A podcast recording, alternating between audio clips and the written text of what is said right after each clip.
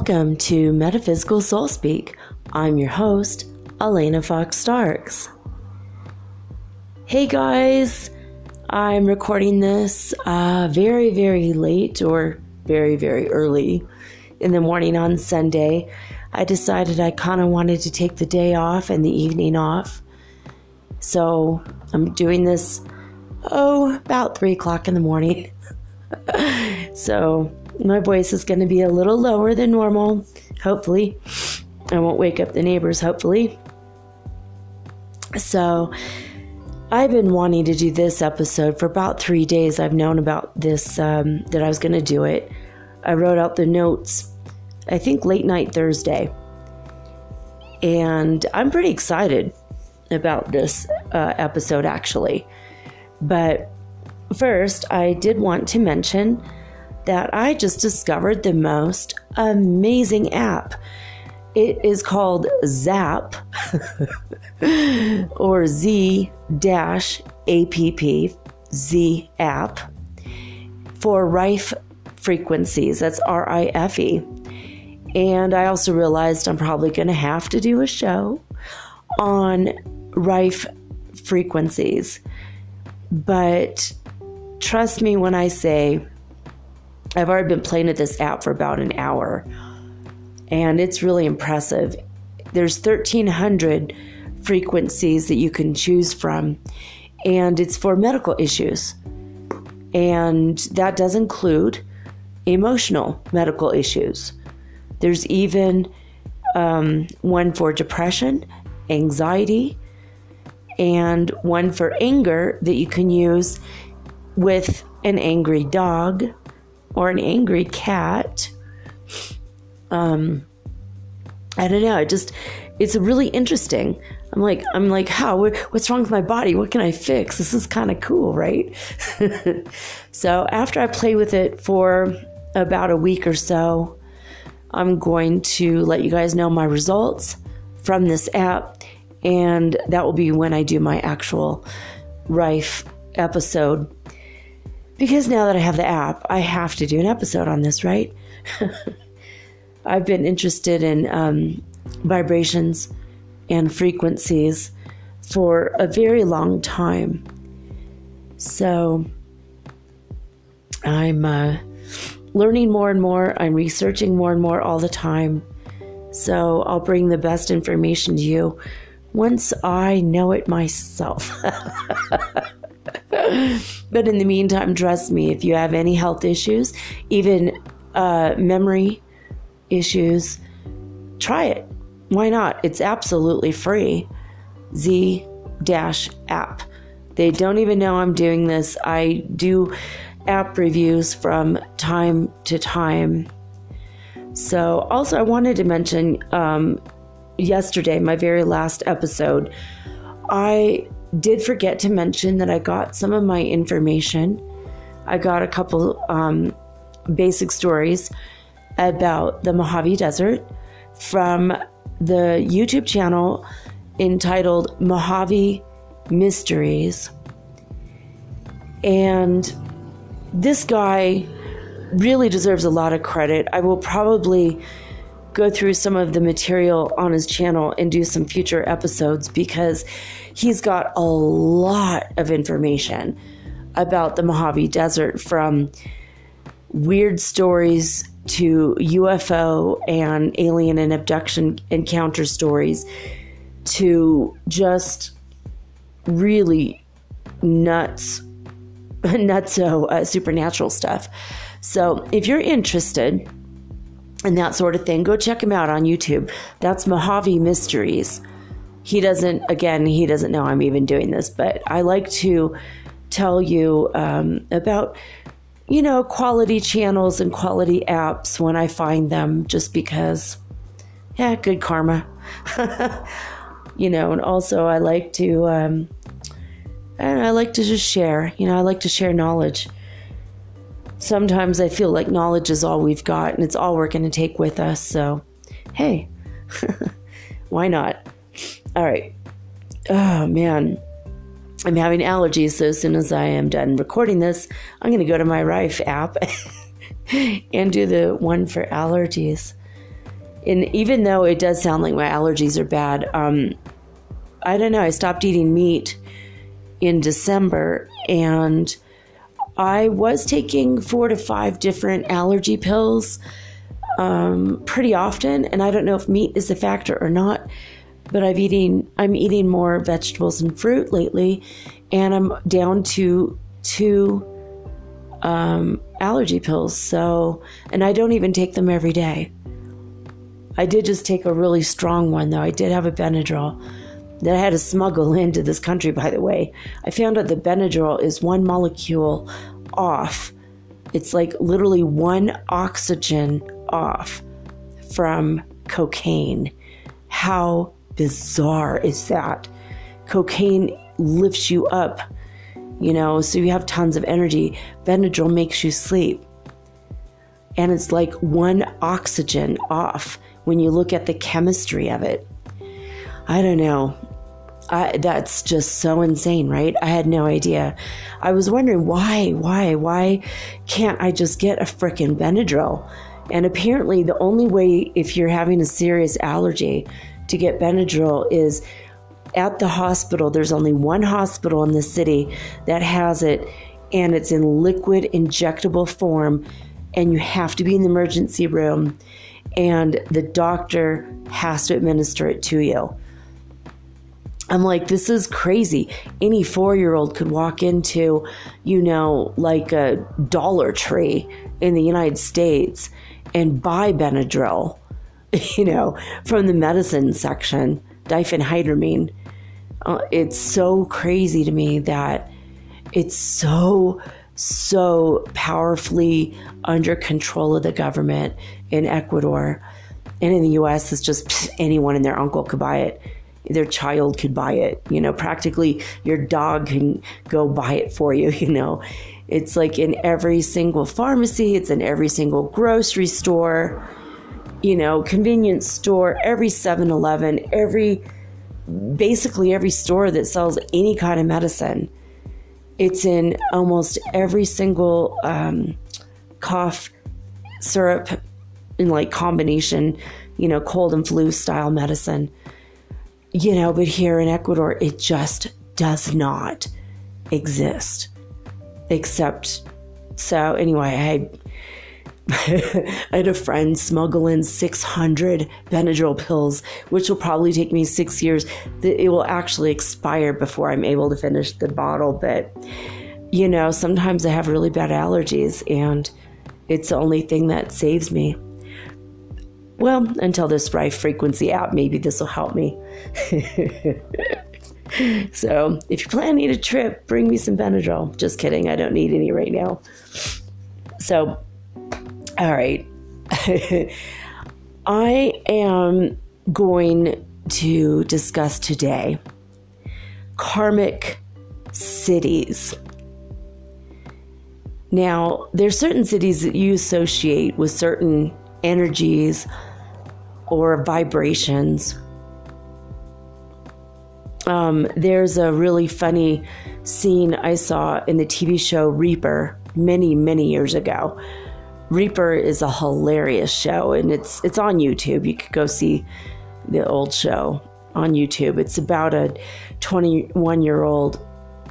Well, it was on. It starts on his birthday, and that's the day that the devil appears and says, "So, um, you work for me. Your parents sold your soul to me when, you know, in order to have you. Um, they got to have you for 21 years and now you're mine. And so he's like panicking, oh my God, what am I going to do?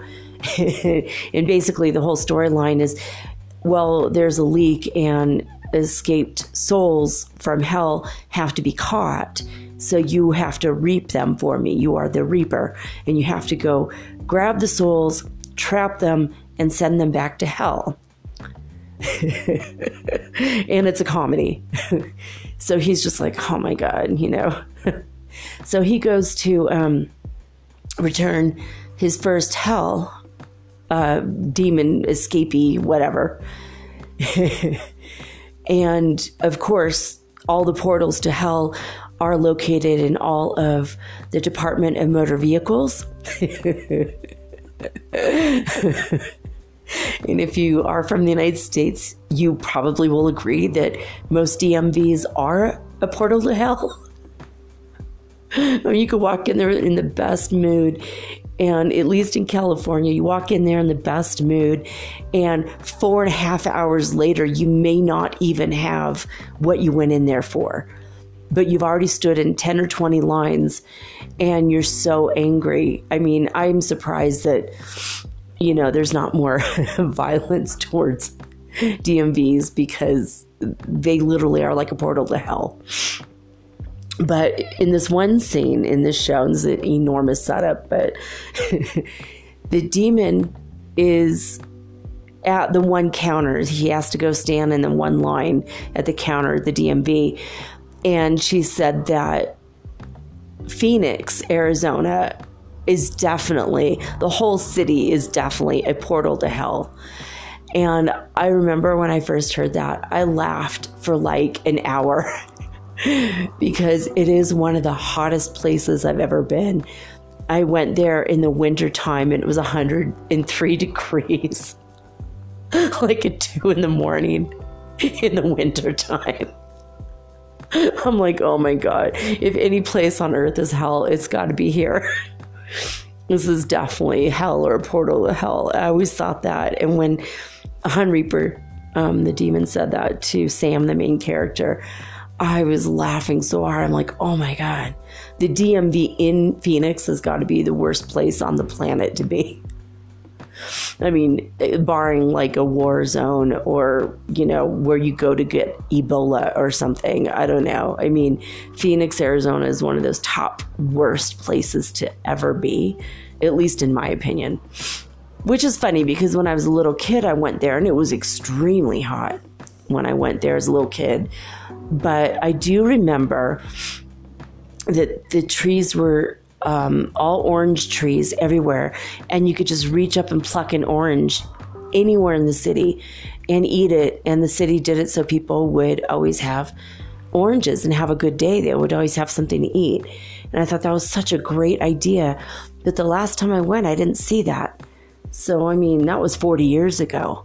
It was cool 40 years ago. It was hot place to be, like temperature wise, but they had some cool ideas and I stayed at this guy's farm, or I'm sorry, his ranch, and he was raising Arabian horses. So I got three days with Arabian horses, which was an amazing experience. I love horses. I love all animals. So I got to pet a lot of horses, and they had dogs and cats and chickens. And, and so I got, it was just, I was in heaven being around all the animals. But uh, certain places will give you a feeling like oh my God, I'm in hell. and you can't wait to get the flock out of there. Um, I kind of get almost a similar vibe when I look at any movie uh, made in Nebraska. I feel the same like, oh my God, this place is so boring. I think I would die of boredom if I was there for 10 minutes. you know, and maybe it's just the way that the movies portray the state, but it's so flat, you know, and it's just so, ugh, you know, boring looking. And I'm sorry if you're from Nebraska and I'm sorry if you're from Phoenix and you have a different opinion, that's great. But those are just my overall impressions of the places. I feel like Phoenix has really gone, you know, gotten worse in 40 years. But um, I don't know. I mean, there are some places that you might have specific associations with that will give you a vibration of happiness, but it's not the overall vibe of like the city. It's your own reaction to what happens there. And you bring your own vibe to it and the people you interact with. I mean, you could walk into any city and have the worst experience ever or the best experience ever, you know? And a lot of times it just, you know, if you're new to a place and you gel and vibe with the people, that most likely are vibing at the same rate of frequency as you. so if you walk into a city and you're in a really angry mood or you're depressed, those are the kind of people you're going to meet, you know, in general. So, I mean, I don't know. I mean, I've got some amazing memories of North Hollywood. I haven't been there in years, but um, when I was growing up, I went to a church there with my family, and this church was so magical um, one of my favorite people that went to church there, um, she created music for the movies, you know, and she always talked about that. And one of my other favorite people, and I will mention his name. I mean, she's, you know, she's dead. In fact, most of the people I loved from that church, most of the adults that I knew, you know, they, they're long gone. You know, they're all old when I met them, and I was, you know, it's 40 years ago. oh, excuse me. Um, but there was this one person, Dale Oliver, and the last time I was at Disneyland, I looked for his art. And when I got there, they had just sold his very last piece of art and they had, they had kept pieces of his art for sale for a long, long time. He had worked on The Rescuers, and he used my friend's face as a model for Penny, but because I'm a redhead, he gave her red hair. so it's like one of my weird secret claims to fame. Like, you know, I influenced somebody that I went to church with who just happened to be um, a professional hand animator. Like he would draw the he drew the rescuers by hand. He also did the fox and the hound. And he did a lot of, you know, he did more than those movies, but those are the two that I know he did. oh, I hope this Benadryl kicks in any minute. so, um, basically, I have really good memories of being in North Hollywood. And what was weird is the whole church, the whole church, everybody there, we would go out to eat afterwards. You know, we'd have like a social hour, and then sometimes we'd just go out to lunch, even after the social hour. It was like, it was almost like a karmic convention in a positive way. These were like soul group or soul friends and I always felt elevated when I was there. So my associations with North Hollywood is it's incredible. I mean, I would walk in there and I felt like 30 people there absolutely loved me like I was family. You know, and every church I ever went to after that was horrible. you know, you know, like I'd meet like five or six people that I liked, but usually it was just like maybe one or two people I would like, but they didn't really want to hang out.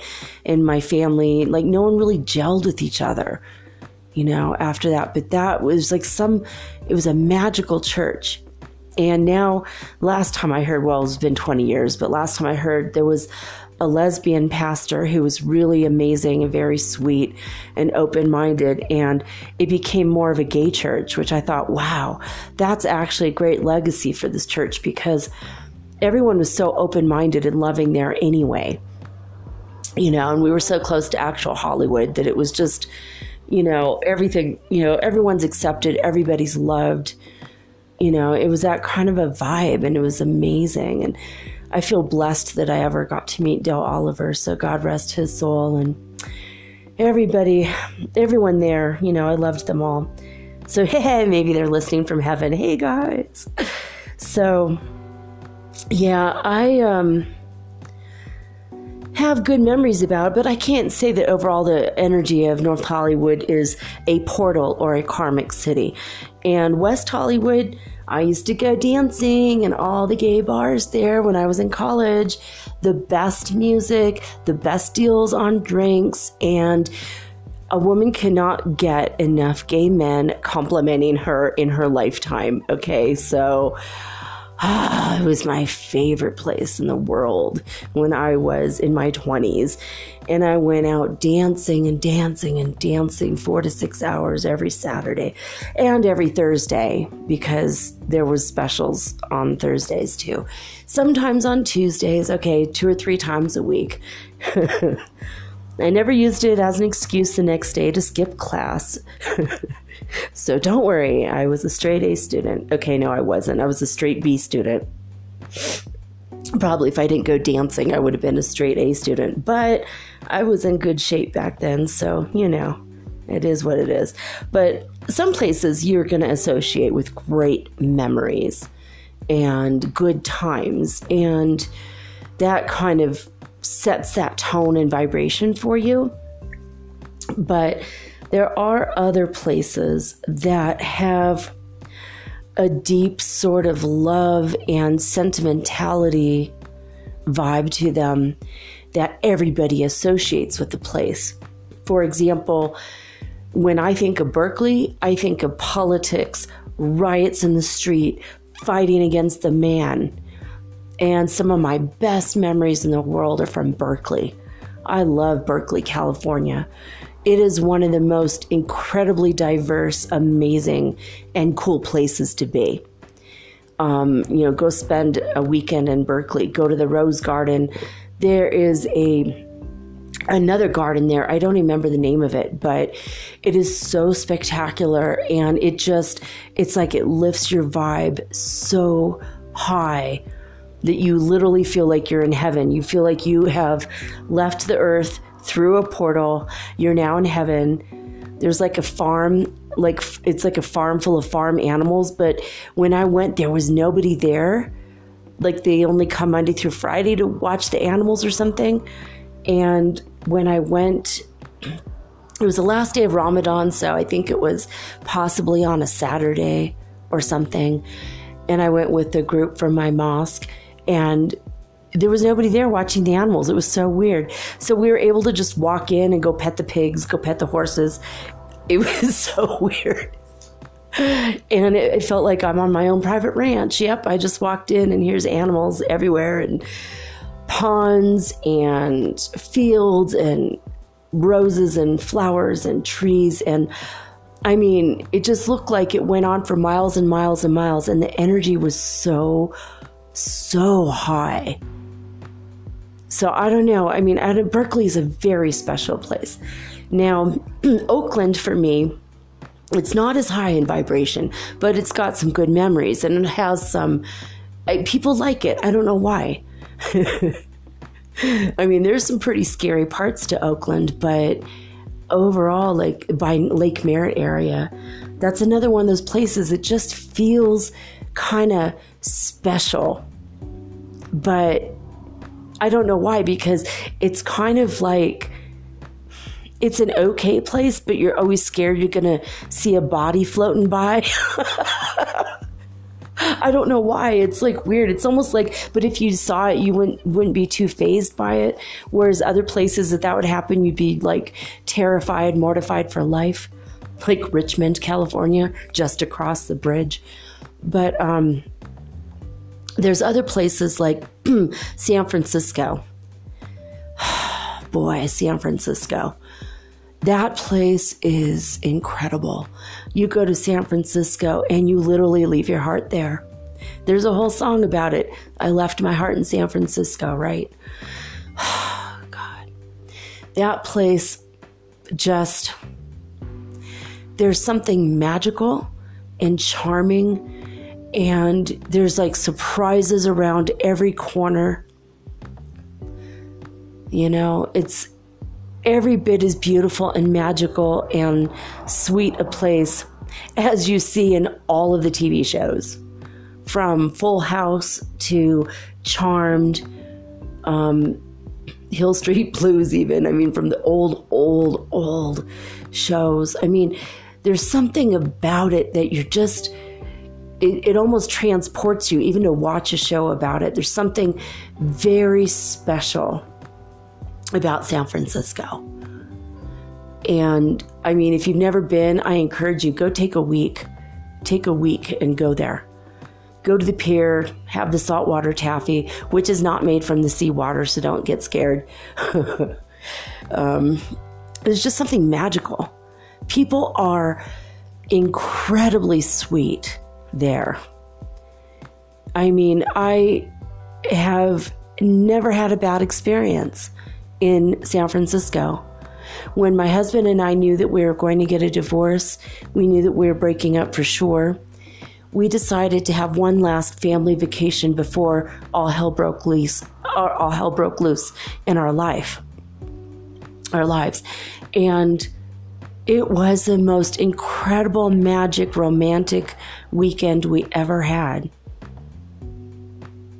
You know, we still knew we were going to break up. You know, it was just, it wasn't going to happen for us, but we always loved each other. But even after, but I remember just while I was there, just the vibe and the energy. And even though I knew my marriage was over and I was so in love with him, even though I knew it was over, it was like San Francisco somehow held it together for us for a while, you know, and that is one of the happiest vacations, the happiest time that my kids ever had.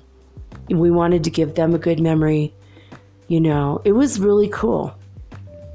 It was a really cool place. So I think that San Francisco is a good karma city.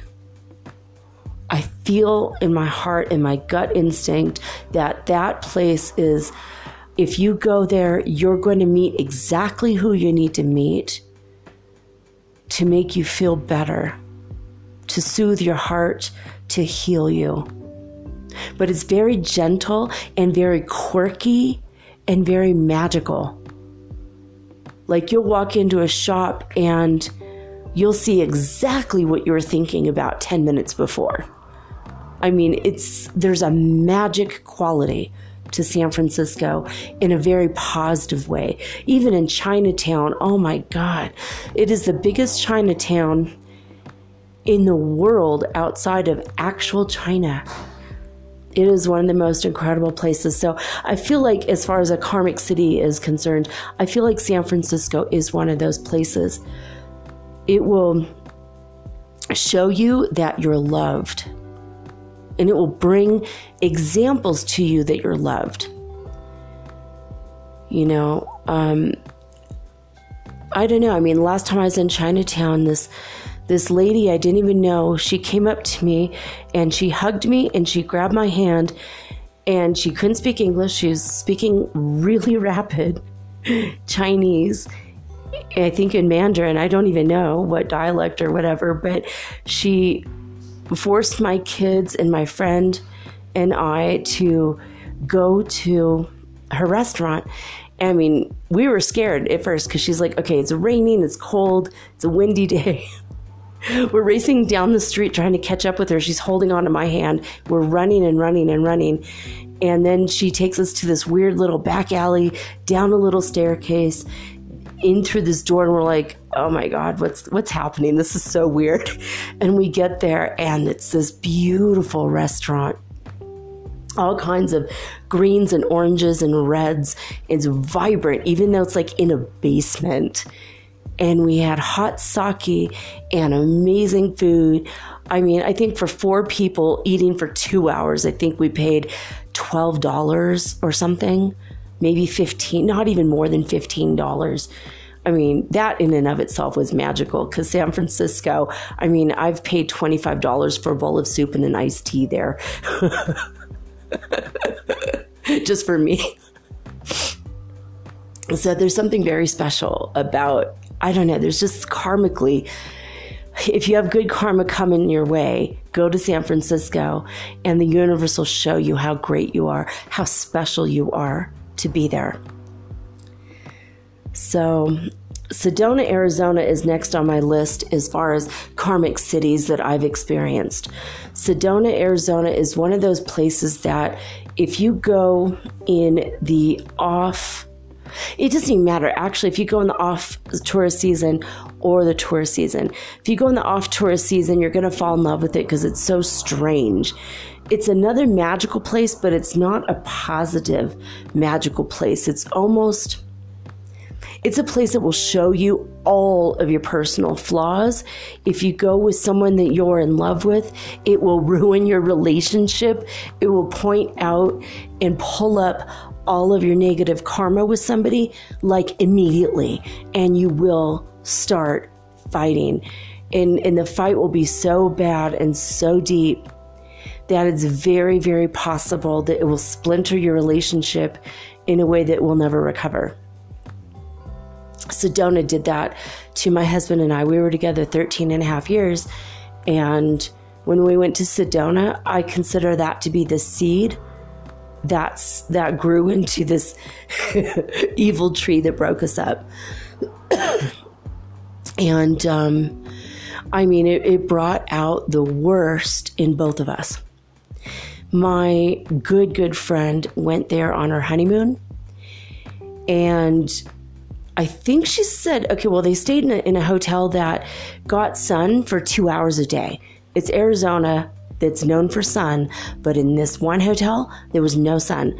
A mountain completely blocked all of their sunshine. And she just felt like that was like the beginning of the end. and they ended up in jail. Their car was impounded. I think they got into a car accident. I mean, and I'm talking, they were there for like two days, three days. Sedona is like one of the worst places in the world to go. It's weird. And there's so many new age things and spiritual people and they're like oh yeah this is a big spiritual hotspot because all the vortexes but when i was there all i could see was it's such a horrible place. In fact, when I went the first time, uh, it fooled me. Sedona will fool you. And I had some amazing spiritual experiences there. And that was in the off season. But it fooled me into thinking that it was okay to go home and sell our home in order to go back there and buy a uh, buy a business to and then rent a house or rent an apartment so Sedona will screw with you heavy. Like literally, we put our house on the market and went back to buy a new age store. And when we went into the new age store, we went to see the psychic because we thought, well, if we're going to buy this place, we're going to see how good the psychic is. If she's really good, we're going to keep her on. And if she's not, we will fire her and we'll have to hire somebody new. so we went in there and she did this thing where she's like, I want to vibe with you. So rub this on your hands, rub this on your head. I'm going to do that and then I'll be able to read you easier. And she instantly gave us a massive migraine headache. And she told us that we're going to get a divorce and that we never should have come there. And Sedona is the worst place ever. And after we talked to her, and we thought, well, she's fired, right? So after we talked to her, we went out, and the lady at the front desk was crying. And we're like, why are you crying? She said, I hate it here. Don't move. Don't buy this place. We're like, but you're trying to sell us this place. She said, not anymore. You know what? Don't move here. This place is horrible. You're gonna hate it. And then we talked to another six or seven people. They were all in tears. They were all crying. They were all having headaches. They all said, We hate it here. We hate it. This is the worst place. Don't, don't, don't move here. Don't be here. This place sucks. And, it was like, What the hell happened? Because the first time we went, it was in the off season. People were happy to see us. There wasn't anybody on the streets. It was really quiet and spiritual and amazing. And then we went to another psychic that day, the same exact day. And I knew him from a past life. He threw his arms around me and he goes, Oh, I was wondering when I was going to run into you again. It's been like a thousand years. And they started laughing. He goes, It hasn't been that long, but it feels like it. And he said, But that's okay. What's a thousand years between friends? Come on in. So we go in, you know, my little girl, and she was like almost two.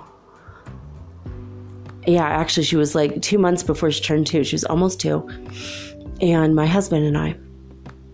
And we asked him a lot of questions. And and when I hugged him, I remembered my past life with him immediately. And I'm like, oh, you were my teacher in India.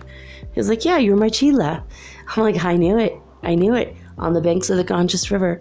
That was when I, it was one of my lives. I decided not to be with a man. I wanted to meditate and find God, and there was nothing more important to me. So that was my life with him. Well, anyway, during this time, you know, here I'm married, I have kids. I'm like, this is the first time I've ever had one kid, but I want another one. I want a little boy. And I go, Do you, can you see if I have a boy coming my way? And he looked at me and he goes, ah, Sooner than you think. Went, Oh my God, I'm pregnant.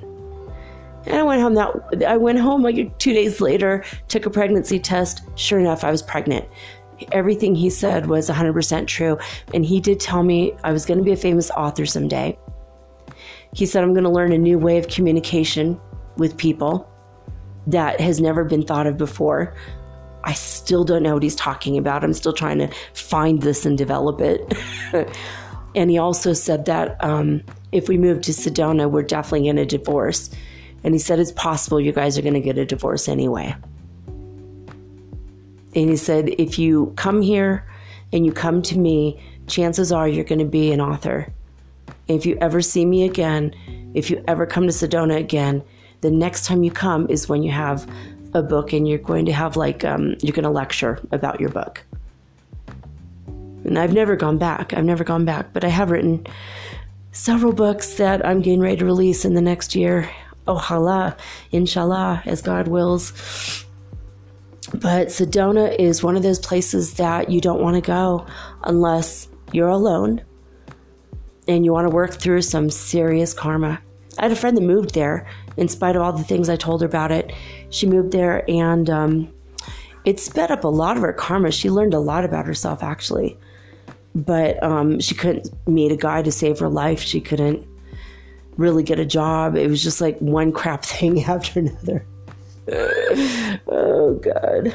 But what I discovered about that area is that the natives that live there in in the region would only go there once a year to do their ceremonies, and it was a very deeply um, spiritual place, high vibration, a lot of portals, and every portal has a different energy. So, and I was called to, to go there the first time I even went. I was called there, which I'll talk about that on another day because that's a whole nother uh, topic. But um, a spiritual master who was a Navajo um, elder woman, medicine woman, she called me to meet up with me there. So I went because of her. And so I had a good experience. But the thing is, all of the people that go there, all the spiritual people that flock there every year, go and release all of their negative crap. And it just, it's like shaped like a giant bowl, and all of their crap just hovers and it never ever gets a chance to be released from the earth. No one has cleansed people's crap. So that's why the people that live there are like during tourist season, they're in tears, they're angry, they hate their life because everything is amplified. It's like an amplifier place. And so, as far as karmic cities, I feel like if you're with someone and you're not meant to be with them for the rest of your life, it's over. You take them there, the relationship is gone, so baby, gone. Um, when I first heard it, I thought, oh, you're just being negative. Just think positive, blah, blah, blah. No. uh, needless to say, we didn't move there and we didn't sell our house to buy a business. We we left and never looked back. But um, Sedona is one of those really strange places. Don't go with your best friend. You might not be best friends at the end. Don't go with anyone you love.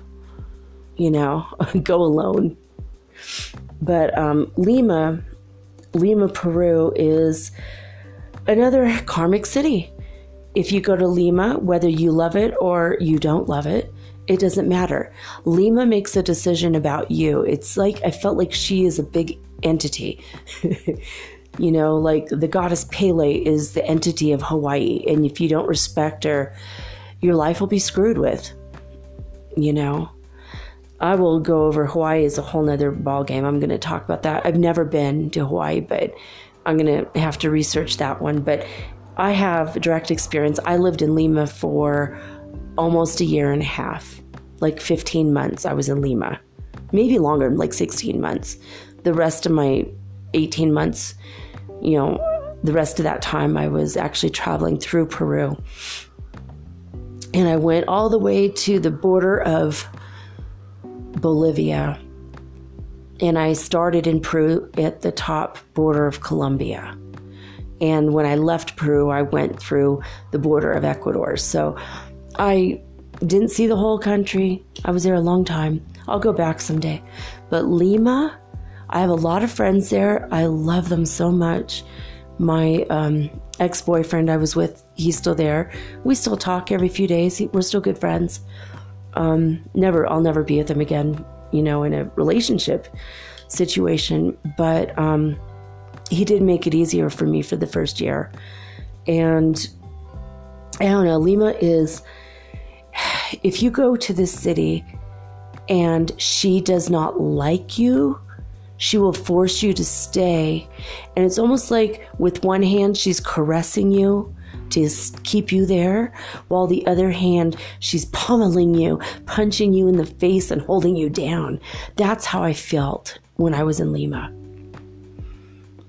I felt like I loved it there and I loved the people there, and they hated my guts. I will someday, I'm going to write a book about living there because it was, in fact, the name of my book will be called Incomodo Dragon. Incomodo means com- uncomfortable in Spanish because there's so many things about that city that I loved so much. But I might have one wonderful experience followed by five terrible experiences on the same day. And when I went to leave, she would not let me leave. One thing after another, after another, after another delayed me for close to five months. I had a friend who went there for 90 days and ended up there for six months. In fact, most of my friends that had some kind of weird karmic connection somehow to Lima, you know, it's like you have a good or a bad relationship with Lima. She either super loves you and you have a wonderful experience and she holds you there and gives you more wonderful experiences, or she'll hold you there and punish you because you do not belong to her. It's almost like Lima is a goddess, okay? it's weird because, like, the word Lima in Spanish just means lime or lemon. But she, there's just something about it. I don't know. It's a karmic city. The other karmic city that I wanted to talk about is it's a weird place, but it's a beautiful place, and everyone goes on vacation there. It's a tourist town, another tourist town, and that's Santa Barbara. I don't know. I moved to Santa Barbara because I felt in my heart of hearts that's where I wanted to be. That was my ultimate place to live. Probably because at the time I was making the decision, I was 18 years old, and there was a um, soap opera by the name of Santa Barbara, and everybody was wealthy and everything was beautiful and lovely, and there's the beach, and there's this and there's that, and it's healthy and sexy and exciting. So I had to be in Santa Barbara. It is one of those sexy, exciting places I always knew I would love, and I love it so much. I loved Santa Barbara. The karmicness of Santa Barbara, and it is definitely a karmic city.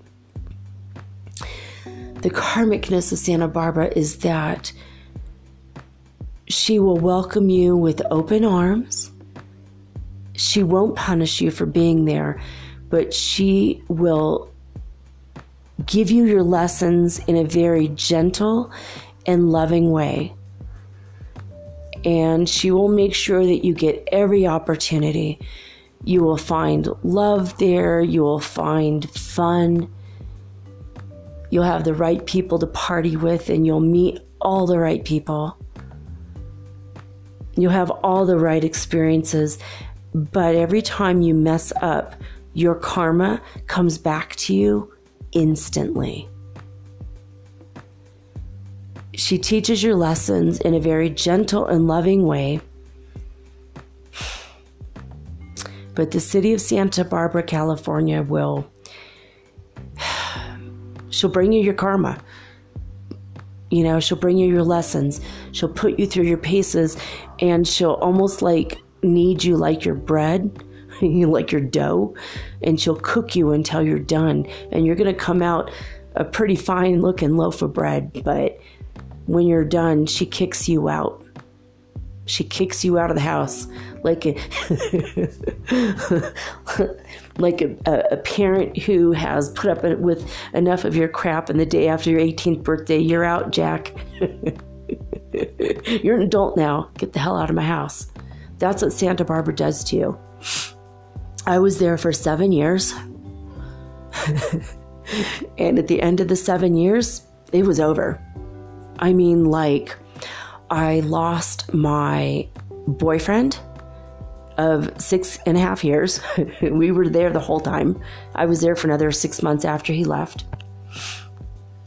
So I lost my boyfriend and my and then I got a new roommate right away within three months. I lost my roommate, I lost my apartment, and I lost my job on the same freaking day. So after I lost my boyfriend, it was like a couple more months. You know, I still remained maybe like six months.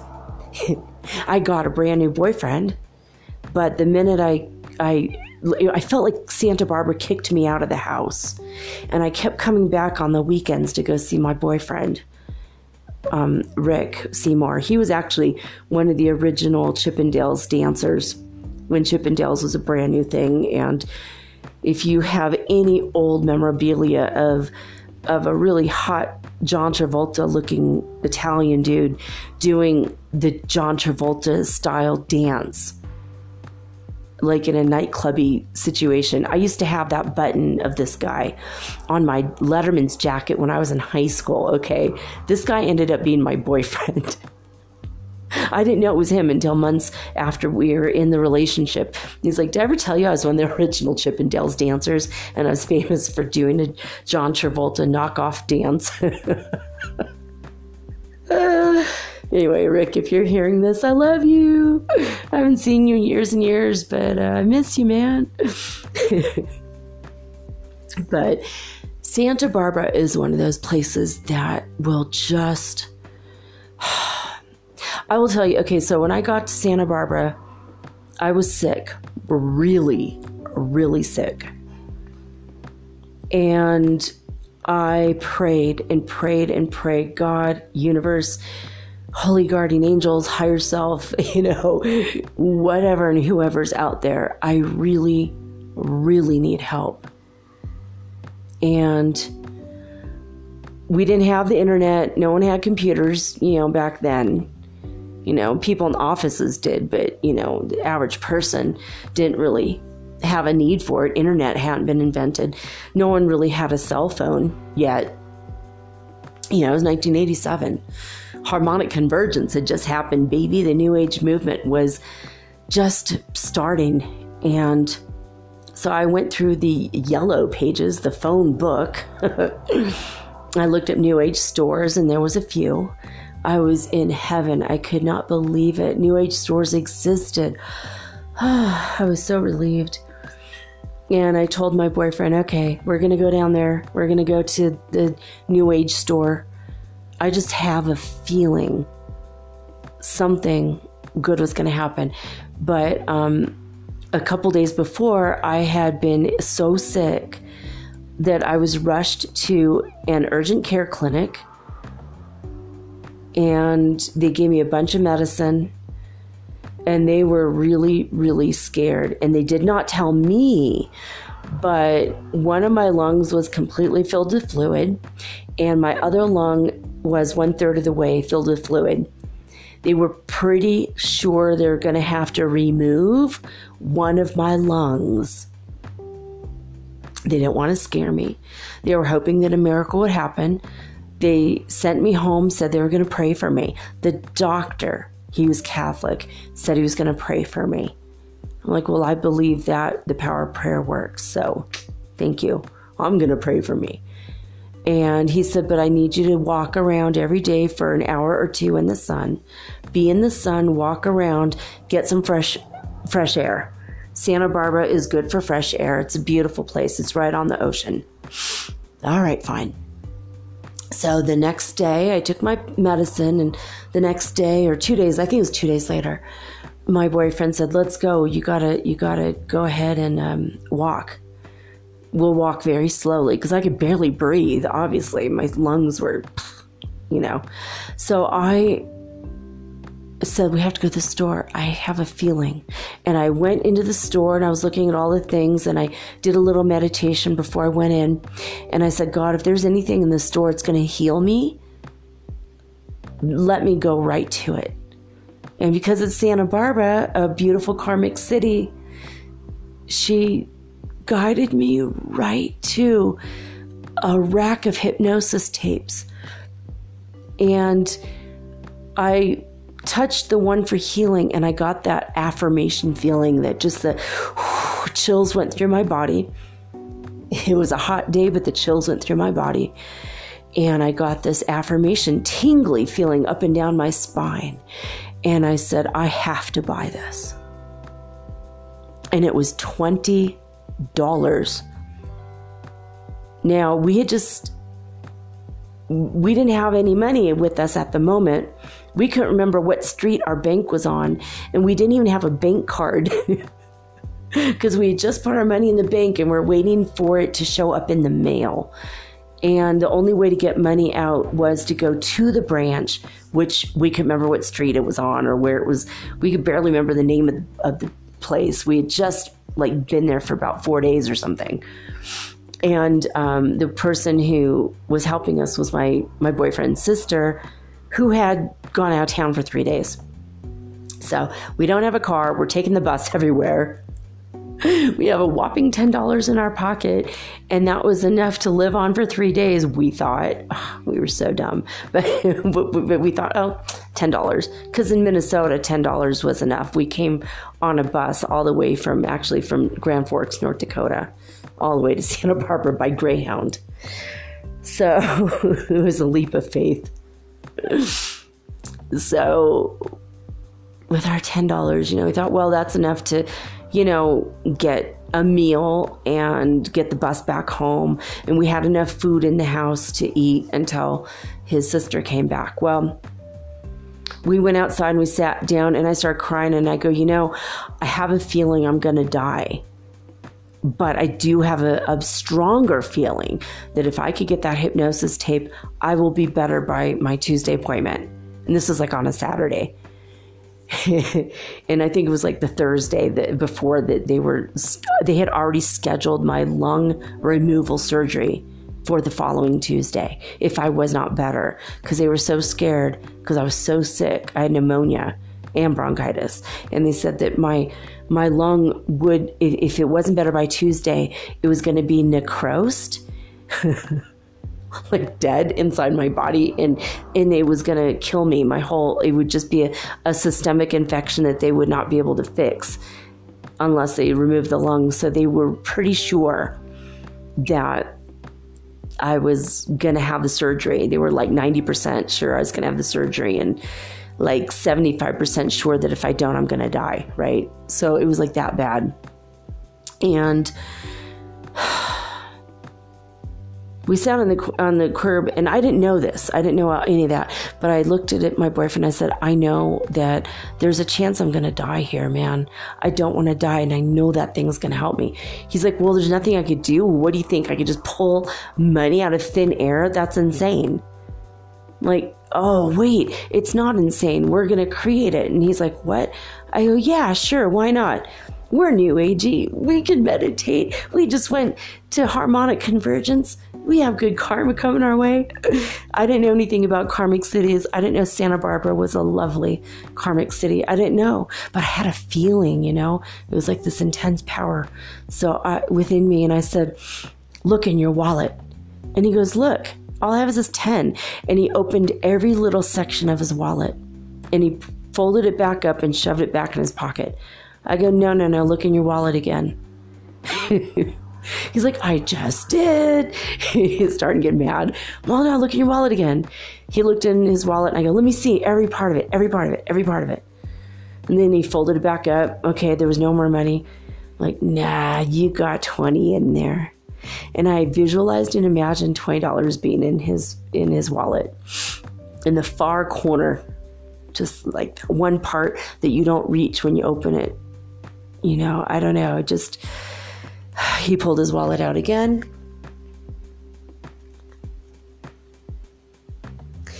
Okay. Oh, looks like we're, we're at the 55 mark. This is the longest episode I've ever made.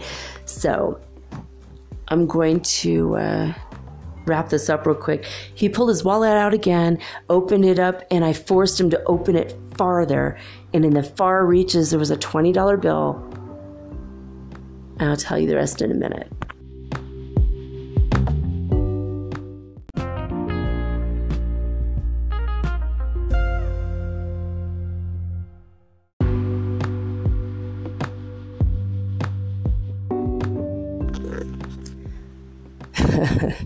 I cannot believe that we're at the top of the hour almost. This is literally the longest episode I've done so far. All right, so my boyfriend, I forced him to open his wallet. Forced him to open his wallet, and sure enough, in the far reaches of his wallet, there was his 20, and it was all folded up. And he said, How did you do that? I go, I don't know. I think it's the city. I think it's Santa Barbara. I think that this city, I think that she is magical. We've only been here four days, and I feel the magic. I feel the karma. This is a beautiful place to be. This city just saved my life. And we went in and we grabbed the self hypnosis tape for healing. and it was a little over $20 because of the taxes. So we had like $8 or something left. And I said, okay, Santa Barbara, we only have $8. We need to eat. All the restaurants on State Street were so expensive. And I said, I'm going to, I'm going to go for it. I, so we walked real slow. I was still having a lot of problems, but I had the tape and I just held it to me. I just clutched it to my heart. I knew this was going to help me. I just knew it and uh, didn't know it at the time, but it was going to start me on a lifelong love of hypnosis. I ended up seeing a hypnotherapist for a while, and I have been a certified clinical hypnotherapist now since 1997. So, um, Santa Barbara is a wonderful city for karma, a wonderful karmic city. she did put me on the correct path. So, anyway, we're walking down State Street and I saw a little teeny tiny passageway. And I said, Come on. And I grabbed my boyfriend and I started walking really fast. He's like, Where are we going? I go, I don't know, but I feel we have to go this way. I had a psychic feeling and I went and I and I said, "Okay, we're here." And he's like, "Where's here?" We found ourselves in like a Spanish courtyard, like with trees and plants everywhere. The sun was starting to set, and there was shadows, light and shadows everywhere. I'm looking around. I'm looking around, and I went up there, and I looked, and there's this weird, like rickety looking. staircase, wooden staircase, brown staircase. I'm like up there, and it looked like there might be a restaurant. We get to the top, and it was a Mexican restaurant, and for six dollars and ninety five cents, we got the biggest plate of nachos you could imagine. With, I mean, loaded with meat and beans and sour cream and cheese and guacamole and like olives and tomatoes and fresh vegetables. I think it had carrots. I mean, it was the most incredible. It was an enormous plate of nachos. And we ordered water with a squeeze of lemon. Because we still needed 50 cents to get back and we uh, ate and we were full for the whole night. We didn't have to eat when we got home. It was, I mean, it was like a miracle. It, it was literally a miracle. So we we got home on the bus and it was just starting to get dark and we had to walk up the hill and it was time for me to take my medicine again so I took my medicine and I said, I'm just going to go to bed and I'm going to listen to my hypnosis tape. And I had, it was a cassette, and I had a cassette player that allowed for a loop option. So I could listen to front and back again and again and again and again and again and again. It would reverse and loop, and it was a special option. It was the only player in the store that had this option when I bought it but I it was my favorite thing in the world. I was like, yeah, this is cool. So on the front, it was sublim or on, on the front, it was hypnosis, where you're consciously aware of what he was saying. And on the back, it was only subliminal messages about healing. And I consciously listened until I fell asleep. And it looped over and over and over and over and over again. And I played it from Saturday night until Tuesday morning when I had my appointment. And remember, Tuesday was when they were going to remove my lung to save my life. And from Saturday night until Tuesday morning, I had a miraculous healing by Tuesday morning, I just had like a little bit of a cough. No more fluid in my lungs. I was 100% cured almost, like 95% cured. Within a week, I was 100% better.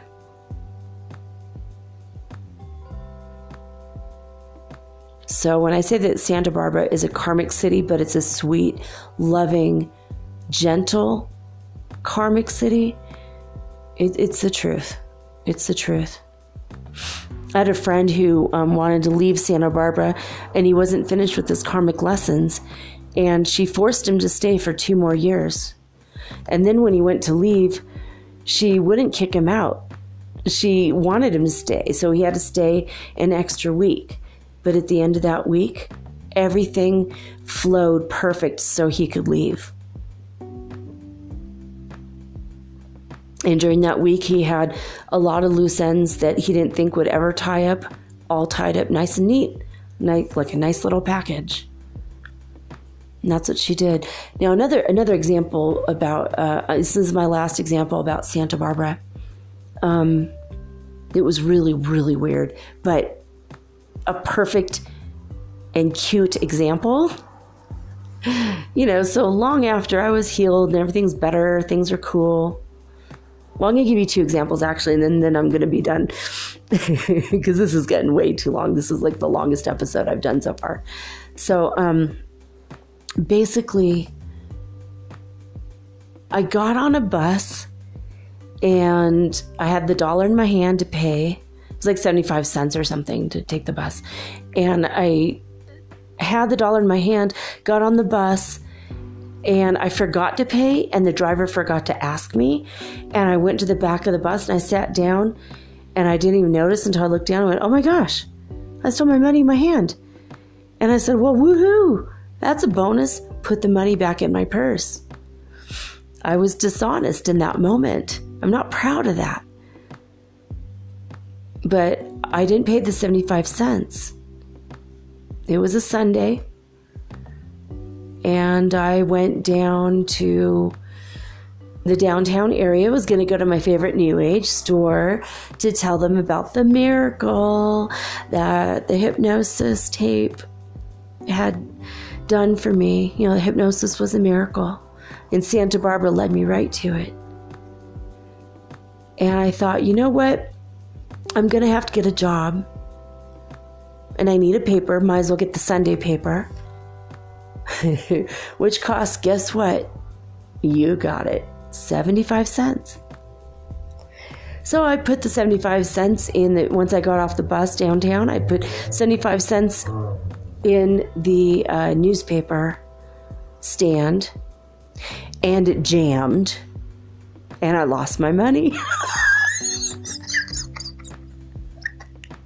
so I'm all woohoo, I'm up 75 cents. And then, oh man, I just lost 75 cents. I mean, within 10 minutes.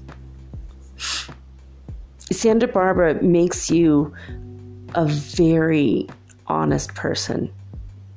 If you have a little bit of dishonesty or a little bit of a lack of integrity going on, she will straighten you out like a like a true mother that loves you. Um, so I had to pay an extra. So I paid a dollar fifty to get a seventy-five cents paper because I lost. And you know what? When I got back on the bus, I actually gave them a dollar fifty. I said, and he said, "Well, it's only seventy-five cents." I go, "You know what? Earlier I was riding the bus, and I forgot to pay, and I gave him an extra seventy-five cents." And he's like, You're a good person. I go, No, because I was laughing about it that I got away with it. And Santa Barbara won't allow me to get away with it. So I'm I'm doing the right thing because she's making me do the right thing. and from that point forward, man, I learned a lot of lessons. One time I was judging someone about wearing something. I was thinking, well, they're too fat to wear that. You know, I just had a negative body shaming thought about somebody. And within, I would have to say, three seconds, I fell flat on my face. Now, in that scenario, who's the most embarrassed person in the area? Obviously, it's me. I freaking skinned my knee because I was uh, judging somebody shaming somebody in my mind. It wasn't even out loud. Santa Barbara, like, it's almost like the city is so karmic that it knows your thoughts and it reads everything and just boom. And I had my, um, I had a um, spirit guide that I was telepathing with psychically. He was disincarnate and he was always telling me stuff. And he I felt like he tripped me and I felt like Santa Barbara kind of allowed for all the circumstances to come into place so that when I left Santa Barbara I no longer had negative thoughts about people. I no longer said woohoo about dishonesty. It made me a very good person in 7 years to live there.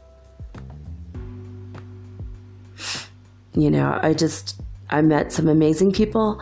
I had great experiences. I learned a lot about who I was as a person. I learned about my personal strengths, who I am inside. I learned spiritually how to protect myself. Mm, you know, I learned I was an empath.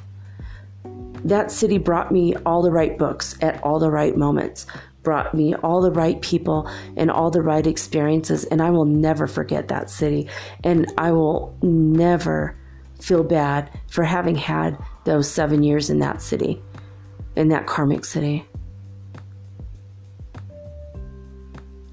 So I hope that you've enjoyed my extremely long episode today.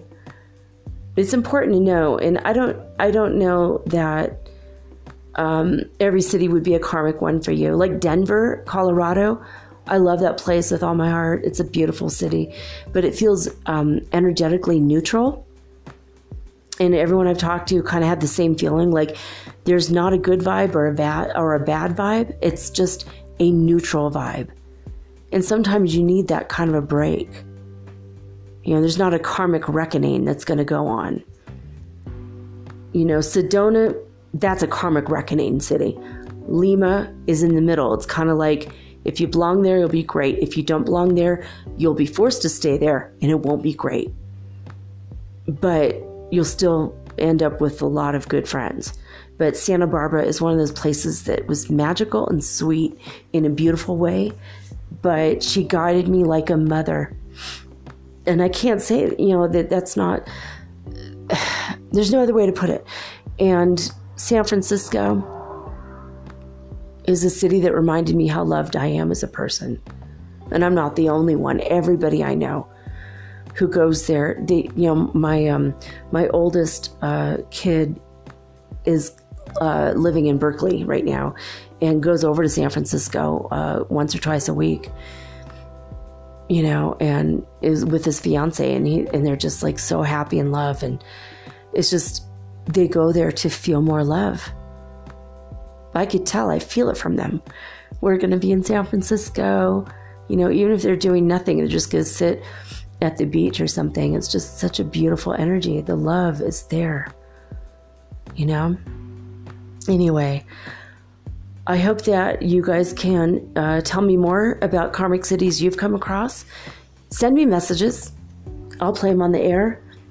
Send me ideas for new shows, anything you want. It's very, very easy. You could use the Anchor app or you could use the uh, anchor.fm forward slash metaphysical to go to my website and right on my first page of my website um, I still haven't updated it, by the way. So it says that my show is playing on a specific radio station. It isn't anymore. It's been a couple years since it's been there. But that radio station is excellent. It's all positive programming. But um, you can write me a message right from my website, which is soulspeakradio.com.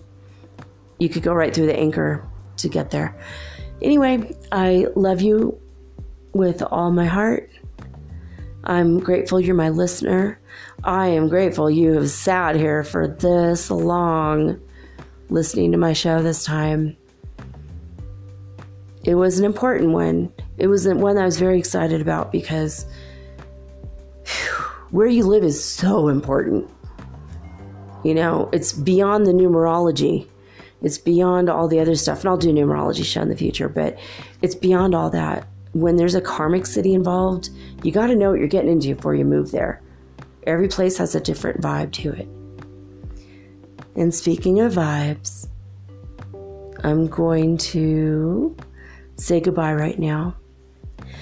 So I am signing off with peace and joy and the high vibes of the holy fifth dimension. Until next time.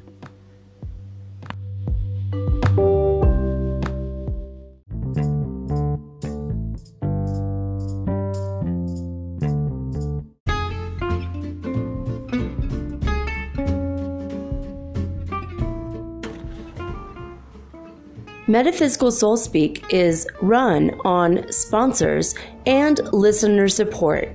This means listeners like you.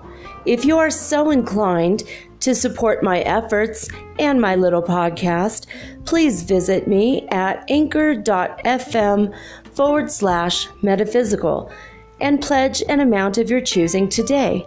Thank you.